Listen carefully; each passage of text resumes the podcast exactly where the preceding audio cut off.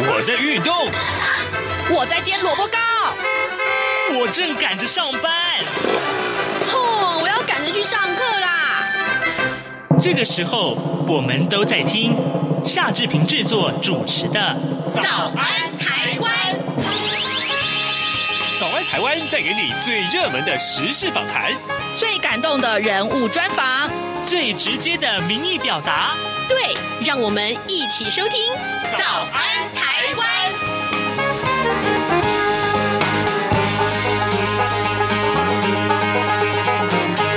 早安，台湾！我是夏志平。这今天是二零二二年的七月二十号，星期三。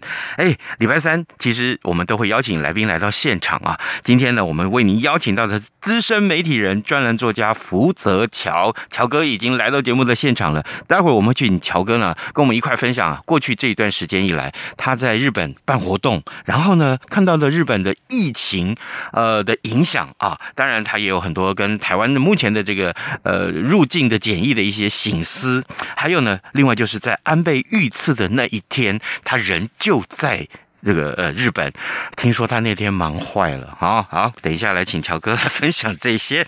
呃，内容哦，在跟乔哥访谈之前呢，志平有一点点时间跟大家说一说各平面媒体上面的头版头条讯息。今天联合报和自由时报上面通通把这个讯息放在头版头条，就是我们可以不用戴口罩了吗？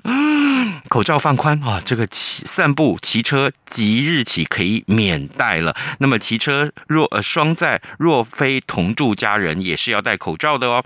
呃，新冠肺炎的这个疫情趋缓了，中央流行疫情指挥中心昨天。宣布啊，呃，即日起啊，这个骑机车喽、脚踏车喽，还有就是户外工作者在空旷处工作的话呢，呃，这三类的族群是免戴口罩的。另外，七月二十五号开始再放宽六类以国际交流为主的外籍人士到台湾来。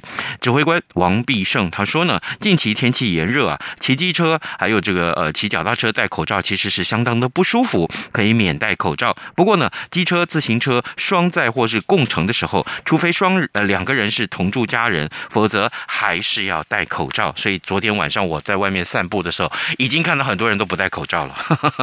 好，来，另外《中国时报》上面的这个头版头条告诉我我们啊，这个美国前国防部长访台啊，他说呢，以乌克兰为例，建议全体国民。国民啊，都要站出来捍卫自己。台湾应不分男女，全民皆兵。这是中国时报的头版头条。另外。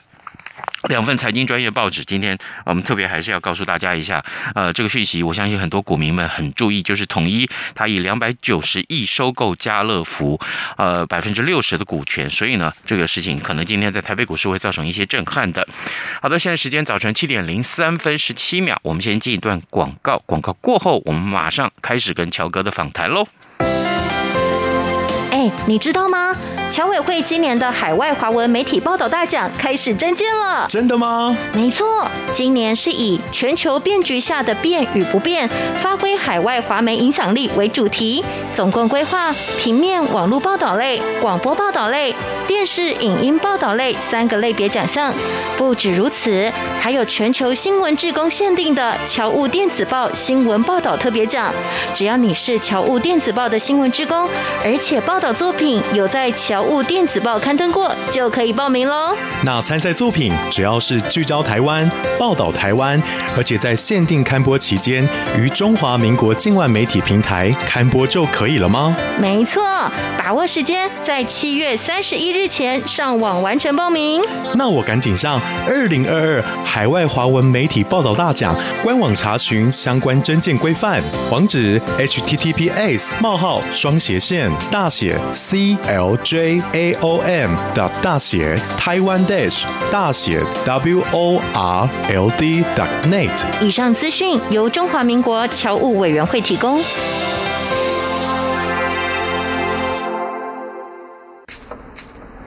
早安，台湾，你正吃着什么样的早餐？吐司加火腿蛋，咬一口，然后收听中央广播电台。早安现场。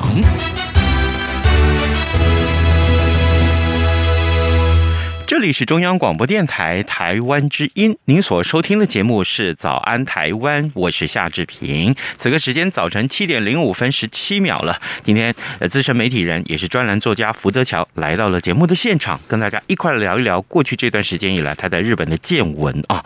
哎，乔哥早安，哎，志平早安，然后各位听众大家早安，我是福泽桥。Genki desu ka？哦，Genki desu yo，那个刚从日本这样子啪的过来，你知道，让你羡慕死啊！唉，我。我已经多少年没有出国了，我就不想说了。我跟你讲，你你不要这样讲。我那时候因为呃，这一次我是拿商务签证过去，嘿，然后商务签证他第一个要填什么，你知道吗？填什么？填说你上一次是什么时候进入日本的？你知道我上一次什么时候进入日本吗？什么时候？二零二零年的一月二十六号，我是春节的时候去日本滑雪，滑完雪回来没多久，疫情大爆炸，对，门就整个关门了。哇，两年半。可见多少人想要在疫情趋缓之后，急着想要出国去玩。没错，那因为呢，你知道我、嗯、我的脸书啊，嗯嗯嗯我的脸书上啊，嗯，从来没有按赞超过两两两两百个以上的。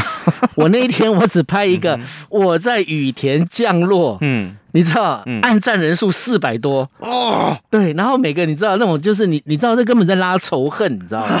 大家还想说，我看了就是觉得，为什么你可以去，看得非常心很痒，你知道吗？心肝结鬼球啊！没错，为什么喜力？哎，还有那日本的这两天，我看日本的疫情又起来了哈。对，东京每天都破万呢。没错，呃，这个好，那你在日本见闻的时候，你看到了这个呃日本的疫情大概是怎么回事？呃，日本的疫情应该是这样子哦，就是说。呃，我们应该是说从入入境开始，嗯，入境的时候，你知道那时候就是到日本入境的话，你必须要先呃申报，有一个你在台湾的话，那时候我在台湾先做 PCR 检查，嗯，那 PCR 检查，然后我入境，嗯，入境之后呢，我必须先下载他们有一个叫做。呃，My SOS 的一个 App，嗯哼，那然后呢，上面你就必须要填写，然后我必须要讲啊，整个过程非常的瞎，嗯啊，为什么？因为呢，就是那个空中小姐就说，在飞机上的时候，空中小姐说，哎，你有填那个 My SOS 的，对不对？嗯，那我们一般来说，我们入境是不是要填两张单子？对对对，对不对？有个入境卡那些的，对，对不对？还有海关的那个，嗯，然后呢？他那个空小姐说啊，没有，你那个填完买 SOS，你就不用填这两张卡了。哎、欸，我说哎、欸，还不错嘛哈，嗯、因为填的卡真的很烦呐、啊。是，好，那那基本上我就没填啊。那没填之后，我走我走，先在飞机上，嗯，先等了大概三十分钟。嗯，为什么？因为呢，羽田机场他准备要做一件事情，但是他分这个每个班机的班次，嗯，让你能够进入，进入之后，他要先了解一下你的 PCR 检查的结果是怎么样。嗯、好。那所以呢，本来我们从机场我们出来，我们这等于说我们下飞机，嗯哼，还没入关哦。然后呢，你就看到远远的，你走过了他们把你带离的那个就是入关的那个边那个关卡，嗯，你就往必须要往前走，嗯哼。我跟你讲，我从来没有在羽田机场啊，嗯，绕那么大一圈。为什么要绕圈？没有，因为他们就在讲说，今天呢，他要开始的要，你要第一个，你要拿你的那个就是 PCR 的检查表，嗯嗯，日文的检查表，嗯，他要检查你的 MySOS 有没有下载，嗯，因为他要帮你做一个，就是万一你如果有确诊或者是你接触的人，嗯，有怎么样状况，他可以去呃防范。嗯，重点在哪里？重点我整个绕完这整个 他一大圈绕绕完之后，我有个结论。什么结论呢？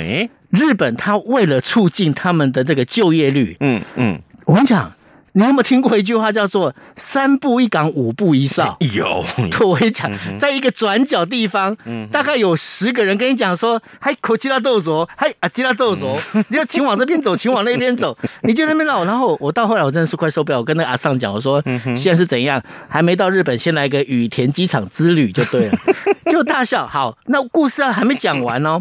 整个转完之后，检查完，准备要入境，对不对？嗯。入境的海关，我把那个护照拿给海关的时候，海关说：“哎，那你没填那张卡吗？” 我说：“我说，哎，不是买 SOS 就可以用了吗？”他说：“没有，这要你要再下载另外一个 app。”好，那我说，那然后没有，然后海关海关更妙，他说，但是我跟你讲，你现在下载 app 太浪费时间，嗯，他就把那张原本我们经常熟悉的那张卡，嗯，你填一填，填好就可以走了。庄孝伟啊，没错，好，庄孝故事还没讲完，故事还没讲完。然后呢，好，就那个，我觉得海关也蛮通融的嘛，他他一定已经遇到太多这种状况了。嗯哼，好，那这张卡就在当场就填完，直接交给他，他就直接就放你进去了，对不对？嗯，我们领完行李准备出海关，是不是还有一关？对，那那一关的时候，到那边。那个那那个等于说算是关税人员呢、啊，对，他就跟问我说：“哎、欸，啊，你有没有填另外那一张？没有。”然后然后又来了，然后我就说：“不是买 SOS 就可以了吗？”他说：“没有，你还是要下载另外一个 app。”那我说：“那怎么办？”他说：“没关系，你这张你填一填。”所以。必须要跟各位听众讲，嗯哼，不要去相信空中小姐说的话，那两张该填的你还是要填啊。对，所以，呃，乔哥，你一连遇到两个庄孝伟先生，没有，我必须要讲，我必须要讲这两位我们在讲的日本的这海关人员啊，嗯、他们算很通融啊，是。要不然的话，他一定说哦，没有啊，先下载，我这边等你，反正我时间多，我你就下载吧。他没有，他说、哦、你就先填这个，你就说日本的整个一个防疫的，我从这个故事里面、啊。跟大家讲，就日本的防疫呢，其实它有很多的一个我们在讲规范，你会觉得好像很严谨，但是呢，其实骨子里面其实非常松散。为什么呢？当我走到街道的时候，我就发现一件事情啊。那什么事情？日本现在很多人不戴口罩了。我们昨天才开始。对，然后他不戴口罩也就算了，你知道吗？他们呢戴口罩，你知道真的是无聊到一个极点。为什么？他们的口罩就是要么就是白的，嗯哼，要么就是黑的。嗯，那像我那么低调的人，我当然是戴现在这种橘色的啊，对不对？然后你知道，我从来没有在日本哦出现那么高的回头率，你知道吗？怎样？有人叫你帅哥，你就回头吗？没有，因为我一走过去，很多那个那个妹子啊，啊，一看到我就哇，眼睛盯着这样，完全就是橘色的口罩哎，对，没有，应该是说我帅吧，应该不是只有橘色口罩而已。哦、反，反正你戴口罩也人家看不出来你帅。啊，不不不不不，对，那所以呢，日本它在整个一个，你看，就是它整个一个在外头啊，他们现在在外面其实已经可以不用戴口罩，嗯，所以他们戴口罩的几率人也不多，是。这第一个看到，第二个呢，就是虽然他们在餐饮店里面是，他们依旧有做隔板，对，但是我跟你讲，我觉得那隔板呢，其实形式意义大于实际意义。嗯，为什么？因为呢，有有一次我进了，跟朋友进了一个居酒屋啊，嗯、在这居酒屋，我跟你讲，人人满为患啊，嗯，然后隔板根本就是被摆在地上啊，你就你就发现一件事情，大家很开心嘛，吃饭喝酒啊。然后就吃的开开心心，大家聊得开开心心。是。那所以呢，而且那时候大家知道，就是说这个整个日本的这个疫情啊，大概就是，当然不是我带进去了，我先讲。但是呢，是大概是从六月六月底哈，对，开始攀升，对，开始攀升，然后我就发现日本好像也没有很在意。啊，到现在已经一万多人了，他们也觉得就还好啊。好，各位听众，今天早上之平为您邀请到资深媒体人、专栏作家福泽桥来到节目当中。我不知道各位刚刚是不是曾经听到，呃，这个乔哥啊，这一一路解说过来他入境日本的一些相关的经过，这些历经啊历程。我是冷眼旁观了，我说奇怪了，你是在嗨什么？各位。一个月没有来上节目的福泽桥，他是在嗨什么？嗨成哪个样子？我们录音师哦哦，这个恐怕那 他一直在调控那个声音声音啊，不要让它爆掉哦。所以呢，这乔哥，你你你真的不一样了耶！你好像吃到什么嗨药的感觉，没有开玩笑。哎，所以啊，这个来我们来看一看。那这个我我必须这么说。台湾人也隔离了很久了。那最近有很多观光开放的措施，不管是开放国境啊，要让这个外国人到台湾来观光也好，或是台开放台湾的旅客到国外去观光也好，这两件事情其实都在做双向的一些考量。我想请教你，日本其实 always。总是是台湾的旅客出国的首选，好不好？真的是如此了哈。这数据不用我再说了。那现在去日本合适吗？现在去日本合适吗？我觉得这个问题哦，其实老实讲，非常难，非常的难回答啊。为什么非常难回答？第一个，嗯，现在呢要到日本去的话，我们先撇开，呃，就是台湾旅客回台之后，还是必须要有大概有七天的隔离啊。是，不管说三加四或者是未来的零加七，嗯哼。七天的那个隔离，基本上这是呃基本扣的，是，我们就先不管了。嗯，我们就讲说出国好了。嗯、那出国，你说你到日本的话，日本的话，现在除非像我是拿商务签证，我是去工作，嗯，那要不然的话，很多人他们是必如果出去玩的话，必须要拿的是团体旅游。哎，什么叫团体旅游呢？也就团进团出。嗯哼，好，那团进团出这样的一个状况里头，就我这次的工作经验里面，我就会发现有一个很大的一个问题。为什么？因为呢，当然我们刚才在讲说，日本它整个防疫的话，其实已经算是呃与病毒共存嘛。嗯，它把那个整个一个呃防疫的这个强度哦，嗯，已经大幅的下降，大幅下降的一个状况。大家不要忘记一件事情，防疫的这个大幅的调降这件事情啊，重点在于是它不代表说你不会确诊。嗯，也就是说你可能会确诊。嗯，那你今天确诊的话，我们在讲说你今天团进团出的这样的一个状况里头，嗯、万一你的团员有人确诊的话，哦，怎么办？怎么办？那当然，在日本的话，他们有日本，他们有他们一定的规定啊，哦。嗯嗯，就是说，今天如果团员确诊的话，嗯，团员必须留下来隔离，但是呢，整个团可以继续按着行程走。嗯哼，但是我就问一个问题，嗯哼，你们会这样做吗？万一有人不遵守规定的话，怎么办？万一他不通报的话，怎么办？嗯，那也就是说，这个团他很可能，嗯，会带着一个确诊的人跟着一起走。嗯，那跟着一起走的时候，那是不是全团确诊的风险就会拉高？不但是这样子，万一全团都中奖了。那你所到之处，对于当地的日本当地的这些个呃店家也好，或其他的旅客也好，其实都不对啊。没错，但是呢，我们先撇开，我们先撇开，就是说对别人的道德因素这件事情，嗯嗯嗯，我们就讲说，你今天啊，因为像我自己这一次，我是工，我们这是整个一个工作，我们的代表国家出来外面的话去办活动，对啊，那这当中当然也免不了有人确诊，嗯，那确诊我当场就看到一个状况，因为。每个人确诊，每个人的身体的反应是不一样的。嗯，有的人可能是两三天他就能够活蹦乱跳。嗯嗯。可是有个人呢，可能就是一确诊之后，一整个星期他就是病恹恹，甚至还必须被送到医院去观察。啊，对。那也就是说，今天因为每个人的体质不同，当然他今天万一他如果确诊的话，他的一个确诊所表现出来的病征，嗯，就会变得不一样。对。那变得不一样的一个情况之下。这样的一个旅程，嗯哼，真的要做吗？哦，这个是一个，我觉得这是大家值得去思考的问题。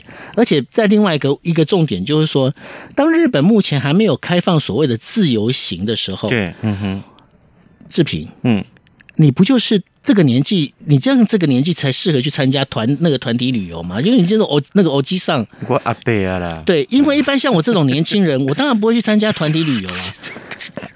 我们的录音师听不下去，他已经从椅子上跌下来。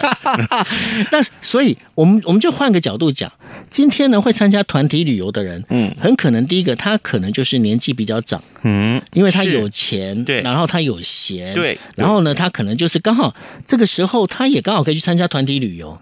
但是我们不要忘记一件事情，嗯。COVID 他今天最容易的高危险群，就是其实也是这一群人，就是年纪年纪比较长的这一群人。对，那如果是这样子的话，那你说你问我说，就你到底适不适合推荐大家现在去日本旅游？嗯，我说我真的很难跟大家讲。的确，因为在这个整个我们在讲疫情的状况，日本的疫情它现在防疫的状况，防疫的那个警戒度真的是降得非常的低。嗯嗯，所以呢。确诊的可能性相对的拉高，嗯，那相对的拉高，在我我们我们的团里面，有人甚至一整个星期在吃新冠一号，嗯，他还是继续的发烧，他还是没有没有办法有很大的一个表征，而且重点再回来了，嗯，因为今天如果你的状况很严重的话，你还必须要去买一些防疫险，你必须要去看防疫的医疗。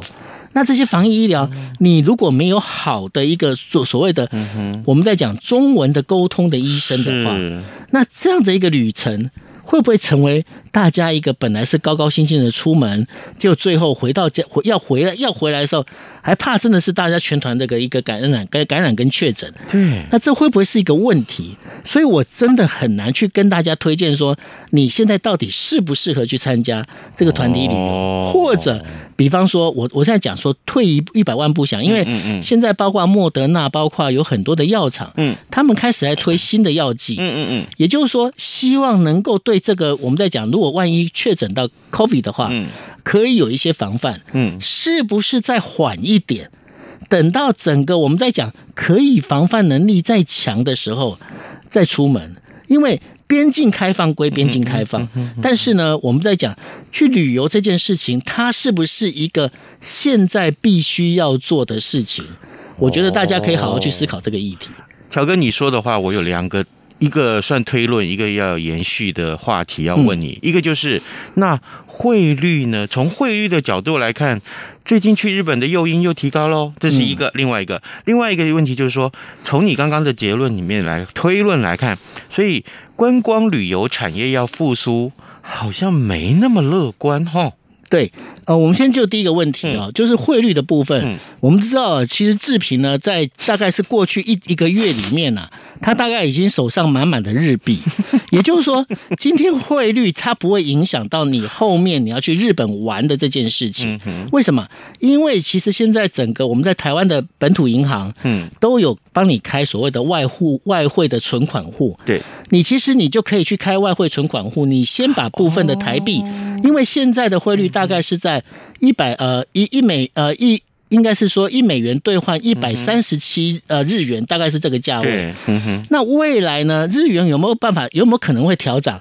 我必须跟大家讲，因为现在岸田文雄他的一个政策还没有完全确定，所以真的要有一个比较稳定，知道日元的走势，必须等到九月之后。是。也就是说，这时候呢，一百三十七块、一百三十五块、三十六块这个这个价位里面呢，其实大家已经是可以去把它买进，把它摆下来。如果你今天你未来想要去日本玩的话，那你以后你就是对不对？到了现场，嗯，老子不刷卡，给现金，用现金打你的脸，对，用这样，那其实都是之前先转下来的钱，这是第一个。嗯，然后第二个的话，我也是鼓励大家，现在如果是有办法先去换汇的话，先把日元先存下来。为什么？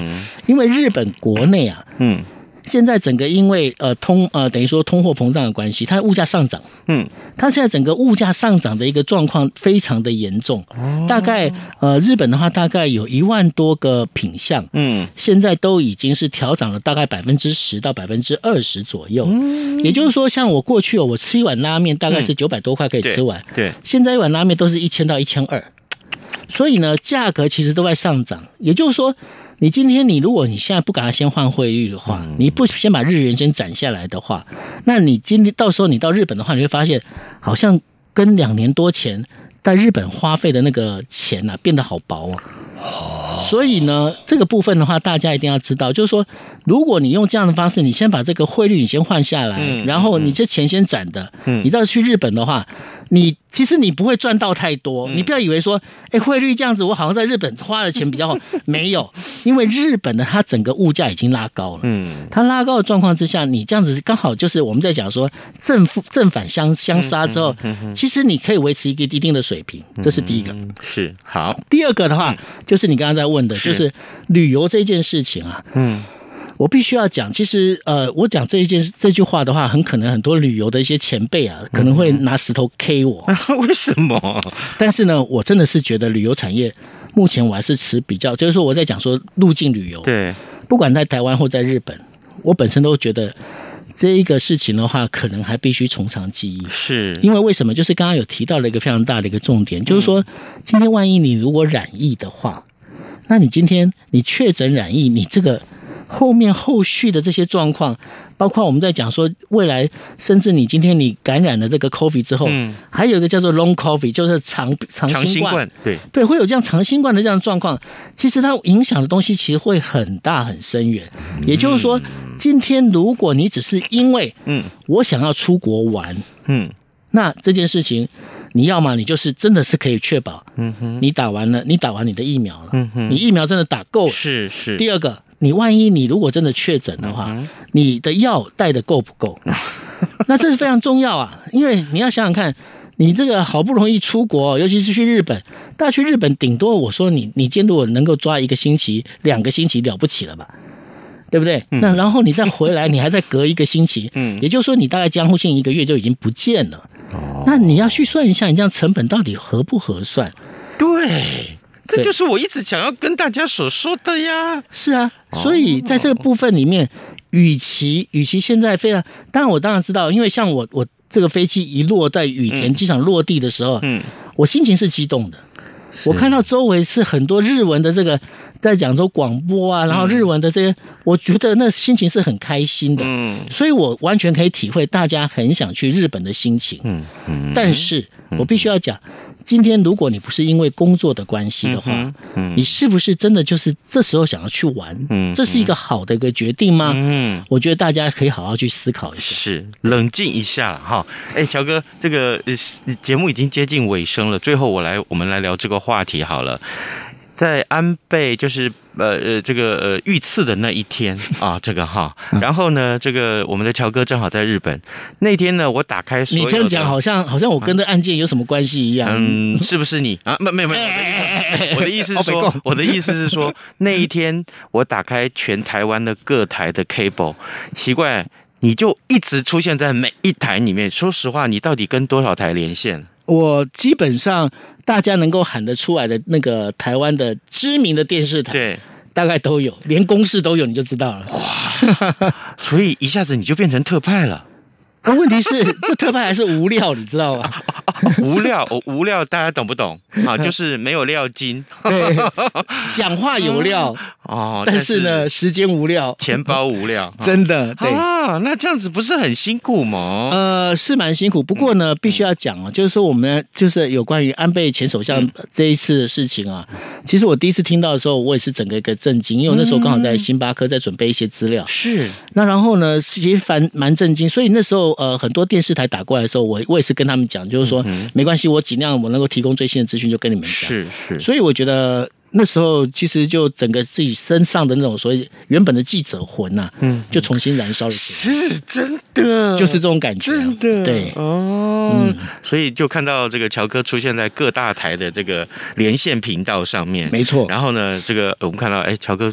俨然哈，这个时候已经变成台湾所有的媒体的呃驻日代表一样，特派一样，真的就是觉得哦，然后那个还好，你知道，我真的很低调，我必须要再强调我很低调，所以我出门的时候我还带了一个自拍棒，哦，所以我在连线的时候直接有自拍棒。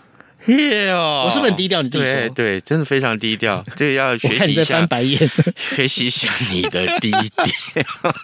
哎，所以我们这样来讲，在这个准备安倍遇刺的这个相关的新闻的过程，你要收集很多资料嘛，对不对？对。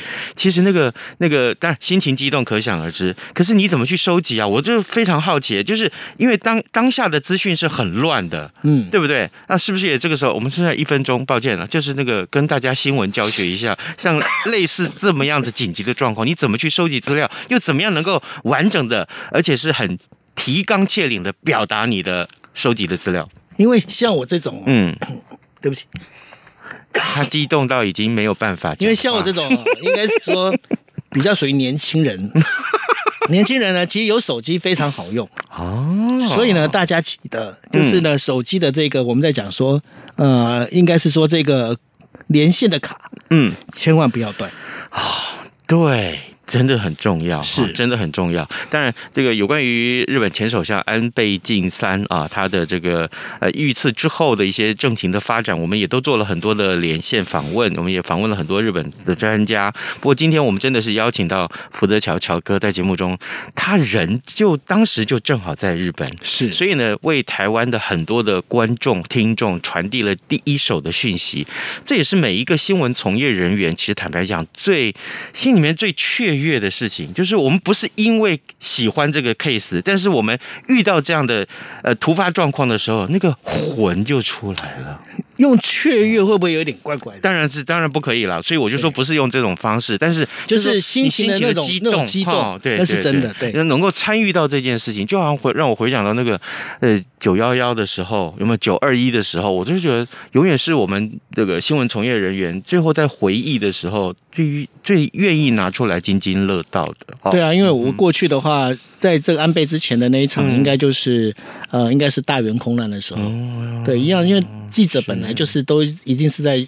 事发的现场是，是真的好。今天节目时间也差不多到了，但是我们非常谢谢资深媒体人，也是专栏作家福特乔来到节目中，跟大家一块儿分享在日本的见闻。哎，谢谢你，乔哥，谢谢，还谢谢大家，大家拜拜。我也跟大家说拜拜哦，咱们明天再见喽，再见喽。